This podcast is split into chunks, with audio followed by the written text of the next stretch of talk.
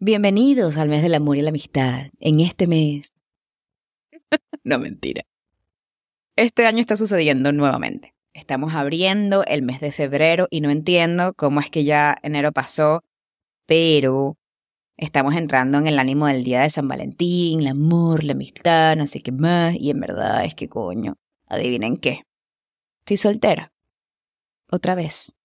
Pero este año ya no es que sí, ay, pobrecita Val que está soltera y tal.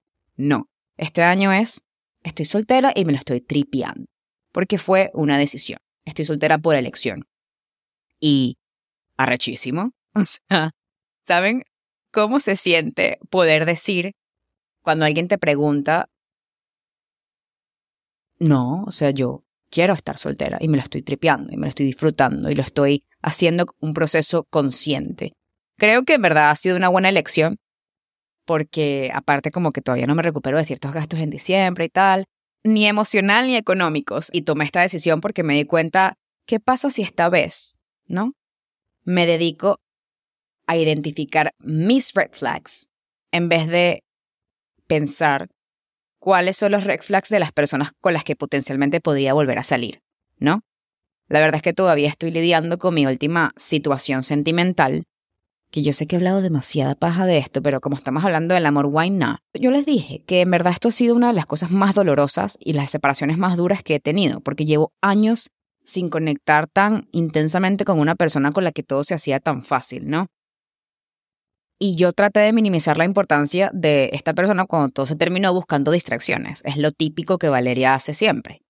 Pero la verdad es que como que hay fantasmas que no se van si no te tomas el tiempo de procesar cómo te sientes y sobre todo como que procesar ese mensaje que te dio la persona llegando a tu vida de forma tan abrupta y yéndose de una forma más violenta. Así que me di cuenta que, bueno, que necesitaba entrar en este proceso consciente a través de la soledad, porque, mm, coño, vale, o sea, ya basta, es como, voy a elevar mis estándares y voy a crecer personalmente porque la próxima persona a la que voy a manifestar y atraer en mi vida va a ser increíble y va a hacer matching con mi energía, con mi nivel, con lo que yo quiero también atraer en mi vida. ¿no? Yo creo que la peor parte de pasar por este proceso y una de las cosas que me he dado cuenta es que los red flags no se tratan de la otra persona. O sea, en mi caso no se trataba de él y sus peos. Que ojo, tenía muchos. No estoy evitando eso y obviamente yo me los comí todos. Parecía un campo de golf con tantas banderitas rojas. Hagan la asociación en su cabeza. Yo jugando golf en un campo lleno y tal y yo pelándome esas banderas porque, ajá, porque puedo.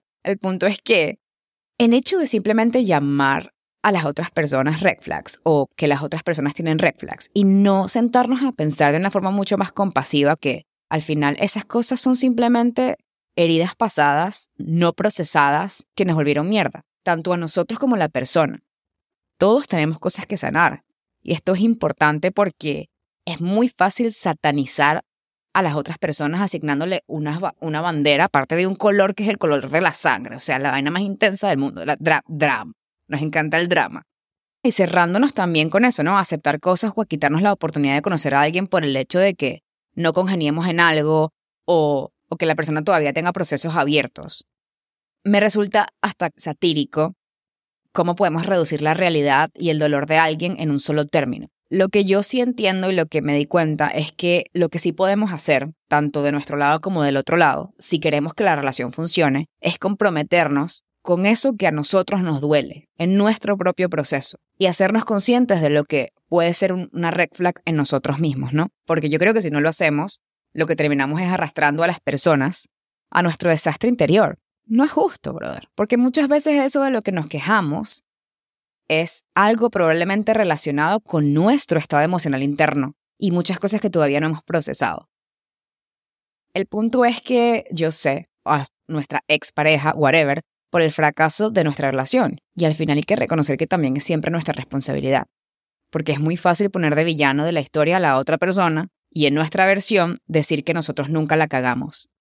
Siempre es la otra persona. Por eso es que en verdad yo como que este tema de San Valentín no es que no lo odio, pero no es mi mes favorito porque la gente romantiza una vaina que debería nutrirse y entenderse y hacerse consciente de todos los días.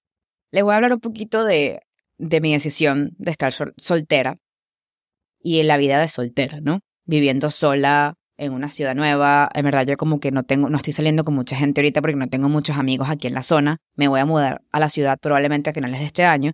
Pero la verdad es que por primera vez en mis 27 años, yo, marico, Katniss Everdeen, voluntaria, tributo a la soltería. Y decidí que no iba a ser tan traumático, obviamente, como en caso de ella. Pero este va a ser un viaje de autodescubrimiento e mucha introspección, porque aunque me cueste admitirlo, yo no estaba enamorada de mí misma. y lo que me pasaba a mí, me perdía cada vez que intentaba mantener en mi vida a personas que de alguna otra forma no solamente me decían que no podían estar en mi vida, sino que aparte me demostraban que no estaban dispuestos a construir conmigo una relación, sea que sea que va a ser difícil, fácil, lo que sea. Y pasar por este dolor me hizo darme cuenta que si no somos capaces de aprender a autorregularnos e identificar nuestras señales de alerta, probablemente lo que vamos a hacer es repetir patrones infinitamente. Y llega un punto en que ya no, no vas a aguantar la pela, ¿no? O por lo menos me pasó a mí. Yo creo que esta vez estoy tratando de hacerme responsable antes de crear cualquier apego con alguien. Seguro, por supuesto, porque ya no quiero evitativo, ya no quiero ansioso, Necesito actuar y crear en esta realidad interna y que eso me permita ser capaz de comunicar quién soy, sin pena, y lo que tengo todavía pendientes, y qué es lo que realmente estoy buscando y cuán capaz soy de alejarme de una situación cuando ya no me sirve o simplemente no se alinea con mi interés en la vida. Oh, tampoco es que voy a desechar gente porque no escuche la misma música que yo, una vaina así, vainas estúpidas, ¿no? pero sí tendré más cuidado al momento de identificar emociones y sobre todo qué tan dispuesta está la otra persona a ser responsable de su vaina, sin proyectar eso hacia mí. Otra vez, y lo voy a decir como una rocola que se queda pegada. Todos tenemos banderas rojas. Y no se trata de tenerlas o no tenerlas, sino de lo que hacemos con ellas cuando estamos enamorándonos de alguien o estamos entrando en un proceso de seriarnos con alguien. Yo recuerdo haber visto un video hace un par de meses, lo dejaré en la descripción del episodio para que la puedan revisar, pero me llamó mucho la atención porque el entrevistador le pregunta a la persona en el escenario, ¿cuáles son tus red flags? Y él respondió, bueno, no puede ser homofóbica la persona, ni racista, ni, ni demasiado perjudicial. Y luego de eso, el entrevistador le volvió a preguntar, ah, bueno, entonces si la persona es atractiva y quiere acostarse contigo, y él automáticamente fue como, ah, eso es diferente. Y yo como, este dicho es cara de tabla. Pues yo creo, y esta es mi humilde opinión, que ese es su red flag. Es como, marico, tú eres una red flag. O sea, si tú estás pensando así de, de la otra persona, el simple hecho de pensar así te hace a ti una red flag, ¿sabes? Y yo creo que debemos trabajar en nuestras señales de alerta y dejar esa, ese check. Si la persona no tiene esto, esto, y son vainas tan estúpidas como que, bueno, si la persona mide menos de un metro 70, ay, qué marico, de verdad. de verdad. Es tan tonto pensar que una persona va a cumplir con todas nuestras expectativas, tanto emocional como física. Siempre va a haber algo que capaz no nos va a cuadrar y precisamente es cómo podemos amar a alguien aunque hayan cosas que capaz no nos encanten al principio y porque al final todo se trata de hablarlo y ponerlo sobre la mesa y ver qué tan dispuesta la persona está no a cambiar quién es, porque esto no es lo que estamos hablando, pero a trabajar por la relación. Y uno también tiene que tomar la decisión si estás dispuesto a lidiar con eso o no, porque la verdad y la única verdad absoluta de las relaciones es que todos podemos cambiar si queremos cambiar, para mejor, no cambiar quién somos. Es tan poderoso ser vulnerable con alguien y, sobre todo estar consciente de eso para no como que no perder tiempo nosotros ni, ni hacerle perder tiempo a la otra persona. Creo que es muy doloroso cuando ignoramos las señales de alerta porque llegamos a normalizarlas.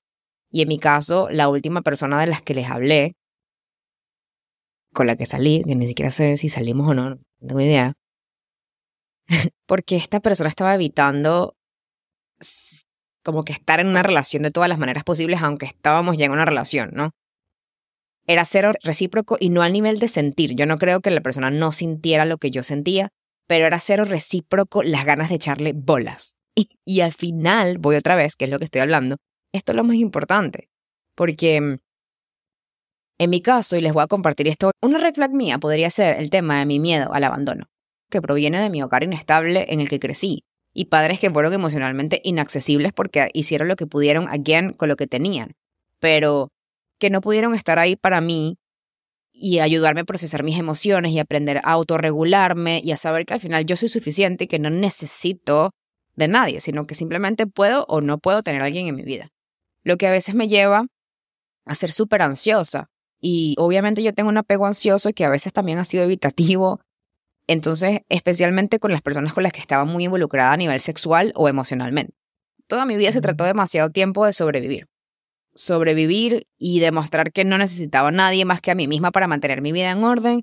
Y si la persona no puede complacerme, yo hago lo que me la gana y ya, que se joda la, la otra persona. Llegué a ser muy manipuladora y a utilizar el tema del abandono para asegurarme que no me dejaran. Era un, era un trabajo y era un tema de poder.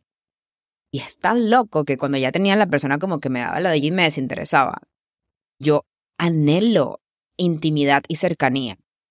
Y mm, la persona con la que estaba saliendo precisamente me, me, activó demasiado ese, ese, ese tema del abandono y, mm, y, no supo cómo manejar lo que terminó lo que terminó haciéndome fue mucho daño pero también o sea ahí ahí está el tema. Mi red flag aquí es que yo sabía cómo me estaba haciendo sentir esta persona y yo decidí quedarme. Entonces coño me disparan a mi lado ansioso no Incluso cuando llevo años en terapia y, y años de yoga y mindfulness y meditación, yo lo que sentía era, estaba más perdida que el hijo de Limber. O sea, y esa es una expresión que usamos en Venezuela para decir que hizo bien del tema de la mitología. Limber era, un, era un, el hijo de un dios eh, de la mitología que no me acuerdo de qué dios, pero el hecho es que él se pierde y nunca lo pueden encontrar porque se va de rumbo no entendía como que qué hacer o cómo actuar y si me iba a escribir, si no me iba a escribir. Entonces, porque un día él estaba súper presente y yo sentía que sentía cosas demasiado profundas y otro día como que, chao, que no te he visto y era como, e-, Era muy difícil porque puse la excusa de que era una conexión muy fuerte, de que me encantaba esta persona, que estaba enamorada, que X, para simplemente no escuchar lo mucho que me estaba haciendo daño quedarme. Es loco porque a diferencia de mis relaciones anteriores, ¿no? En la que se trataba del tema del poder y tal, en eso esto no era para nada así, era como, yo no te quiero controlar y esto no es un tema de poder, más bien me siento como que en casa. Y, y también estaba consciente de que si no teníamos los, los, mismos objetivos, lo mejor era como que simplemente dejarlo ir. Y fui yo la que por primera vez, porque esta persona se iba a ir del país, le dije, vamos a ser responsables, tú por tu lado, yo por el mío. Si vuelves, como que podemos hablar y tal, pero, ¿sabes? Pude darle el espacio para pensar y darse cuenta de que en verdad sí quería estar conmigo o no. Y mm, no fue suficiente. Obviamente cometí el mismo error de quedarme porque cuando él regresa del viaje es el mismo tema de no estoy listo para meterme en una relación, pero pensé todos los días en ti y me trajo un regalo. Y sabes, coño, Val, es como, esto no es lo que tú quieres, esto no es lo que tú necesitas, porque te vas a sentir demasiado ansiosa. De hecho, me acuerdo, me acuerdo que ese día me fui de su casa y estaba en el taxi y me puse a llorar porque es como, no siento que esto, eh, que la situación haya mejorado para nada. Como que, don't get me wrong. O sea, yo sé que el tema de ganarse la confianza de alguien es un tema de meses. Pero yo creo que cuando tú sabes, tú sabes si tú quieres estar en una relación y sobre todo si puedes estar en una relación. Y aquí voy y cierro con el tema de que mi red flag más grande era esa. Era complacer a la gente primero que a mí amoldándome a las circunstancias, a lo que la otra persona necesita, quería, porque es porque estaba enamorada de un ideal que creé en mi cabeza, ¿no? Y, y, como que de cierta forma el ser un empath, que es una persona muy empática a nivel energético, ve el potencial de la persona y a veces peca, ¿no? Por idiota. no por idiota, pero de buena gente, por así decirlo. Yo estaba muy clara de que yo soy un material de novia increíble y que aunque tenga mi tema de la herida de abandono, eso es algo que yo concienticé que tengo, con el que tengo que lidiar yo pero no me ayuda para nada estar con una persona que lo que hace es evitar la cercanía y sentir y hablar y abrirse y procesar emociones eh, y que me trata como una mierda porque al final como que en verdad, o sea, no hay ningún tipo de tacto, no hay ningún tipo de compasión, o sea, fueron muy pocas veces, ¿no? Em, y esta era una persona en verdad súper dulce. Este chamo era súper dulce, pero se ve que, bueno, que tenía su peo y estaba demasiado trancado en su ciclo karmático, por así decirlo. Yo nunca como que realmente sentí, y no, no, no sentí, como que creo que nunca supe, porque nunca lo vi de sus palabras y esto para mí es demasiado importante, que me diga lo que yo significo para, para ellos, ¿no? Para sentirme más tranquila, porque ese es el tema mío con el abandono y al, final forzar las cosas desde, desde tu sentir es demasiado trancado, es demasiado complicado. Supongo que si él hubiese podido identificar sus red flags, no solamente identificarlas, porque las tenía muy identificadas, pero decidir trabajar, las cosas hubiesen sido muy diferentes, ¿no? Y nos hubiésemos ahorrado mucho daño y mucho malentendido. Creo que las cosas hubiesen podido funcionar, pero no puede ser un solo lado tratando de trabajar, ¿no? De todos modos, para resumirles, el tema es que no creo, yo Valeria, no creo que sea justo proyectar sus inseguridades en una relación que quiere tratar de evolucionar o incluso en una nueva relación, porque no es justo darle a su pareja la responsabilidad de lidiar con sus cosas. Y no digo esto, o sea, no quiero que piensen que es que no pueden estar con alguien si no están totalmente autorregulados y son perfectos. Ese no es el mensaje de este episodio. El mensaje de este episodio es que quiéranse tanto que no permiten que nadie les haga dudar que merecen ser amados.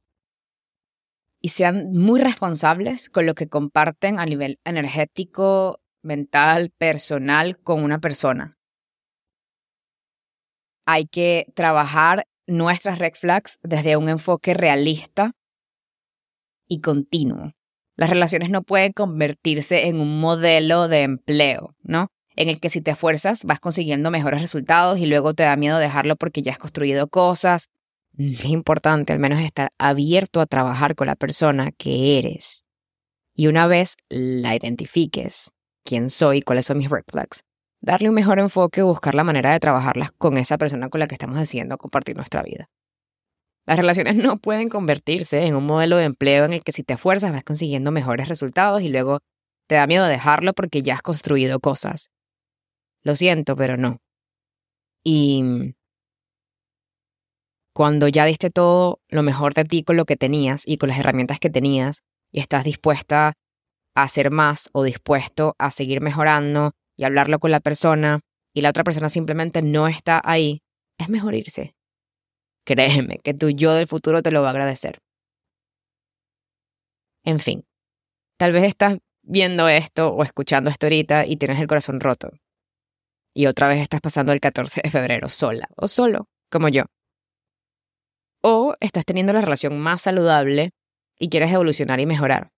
Y sientes que hay cosas que podrías seguir trabajando.